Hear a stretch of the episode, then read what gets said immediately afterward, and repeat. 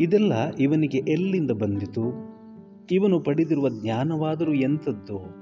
ಇವನು ಬಡಗಿಯಲ್ಲವೇ ಎಂದು ಹೇಳುತ್ತಾ ಈಸುವನ್ನು ತಾತ್ಸಾರ ಮಾಡಿದರು. ಎಂಬ ಶುಭ ಸಂದೇಶದ ವಚನವನ್ನು ನಾವು ಸಾಧಾರಣ ಕಾಲದ ಹದಿನಾಲ್ಕನೇ ಭಾನುವಾರದಲ್ಲಿ ಧ್ಯಾನಿಸುತ್ತಿದ್ದೇವೆ. ವಿಲಿಯಂ ಬರ್ಕ್ಲೆ ಒಬ್ಬ ಶ್ರೇಷ್ಠ ಪುಸ್ತಕ ವ್ಯಾಖ್ಯಾನಕಾರ. ಒಂದು ಅದ್ಭುತ ಘಟನೆಯನ್ನು ಅವರು ವಿವರಿಸ್ತಾರೆ. ವಿಲ್ಲಿ ಕ್ರೂಕ್ಸ್ ಎಂಬಾತನ ಬಗ್ಗೆ. ವಿಲ್ಲಿ ಕ್ರೂಕ್ಸ್ ಹುಟ್ಟಿದ್ದು ಬಹಳ ಬಡ ಕುಟುಂಬದಲ್ಲಿ. ತಂದೆ ಇರುವುದಿಲ್ಲ.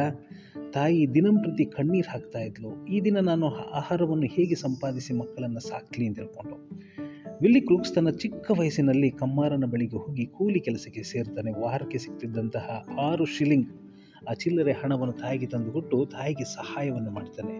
ಮುಂದಿನ ದಿನ ಆತ ಒಬ್ಬ ಉನ್ನತ ಮಟ್ಟದ ವಿನ್ಯಾಸಕಾರನಾಗಿ ಬೆಳೀತಾನೆ. ಹಾಗೆಯೇ ತನ್ನ ಸ್ಥೈರ್ಯ ಮತ್ತು ಸಾಹಸಗಳಿಂದ ಪಂಚಾಯಿತಿ ಚುನಾವಣೆಗೆ ಕಾರ್ಮಿಕ ಪಕ್ಷದಿಂದ ಗೆದ್ದು ನಿಲ್ತಾನೆ, ನಂತರ ಒಂದೊಂದು ಮೆಟ್ಟಲನ್ನು ಹತ್ತುತ್ತಾ ಕಾರ್ಮಿಕ ಪಕ್ಷದ ಮೇಯರ್ ಆಗಿ ಆತ ಚುನಾಯಿತನಾಗ್ತಾನೆ.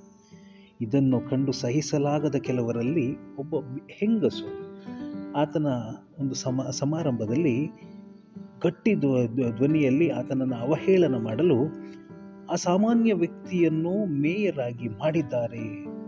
ಆತನು ಯಾವುದೇ ಒಬ್ಬ ಸಾಮಾನ್ಯ ಕಾರ್ಮಿಕ ವ್ಯಕ್ತಿಗಿಂತ ಬೇರೆಯಾಗಿಲ್ಲ ಎಂದು ವ್ಯಂಗ್ಯ ಮಾಡ್ತಾಳೆ. ಕ್ರೂಕ್ಸ್ ಅದನ್ನು ಅಂಗೀಕರಿಸ್ತಾನೆ. ಉಚ್ಚ ಸ್ವರದಲ್ಲಿ, ಹೌದು, ನಾನು ಇತರ ಯಾವ ಕಾರ್ಮಿಕ ವ್ಯಕ್ತಿಗಿಂತ ಭಿನ್ನವಾಗಿಲ್ಲ ಎಂದು ವಿನಯದಿಂದ ಅಂಗೀಕರಿಸ್ತಾನೆ.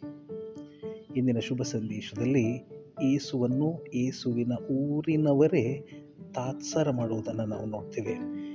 ಯೇಸುವಿನ ಊರಿನವರೇ ಅವರ ಅಧಿಕಾರವನ್ನು ಮತ್ತು ಜ್ಞಾನವನ್ನು ಕಂಡು ಸಂತೋಷಿಸುವ ಬದಲಿಗೆ ಅವರನ್ನು ತಿರಸ್ಕರಿಸುವ ತಾತ್ಸಾರ ಮನೋಭಾವನೆಯನ್ನ, ಭಾವನೆಯಿಂದ ಅವರು ಕಾಣ್ತಾರೆ. ಯೇಸುವಿನ ಧ್ಯಾನ ಮತ್ತು ಅಧಿಕಾರ ದೇವರಿಂದ ಜನಿತವಾದುದು ಎಂಬುದನ್ನು ಅರಿಯದ ಕಾರಣ ಅವರಿಗೆ ಗೌರವವನ್ನು ನೀಡದೆ ಮನದಲ್ಲಿ ಅವರನ್ನು ತಿರಸ್ಕರಿಸ್ತಾರೆ. ಹಿತ್ತಿಲ ಗಿಡ ಹಿತ್ತಿಲ ಗಿಡ ಮದ್ದಲ್ಲ ಅಲ್ವೇ?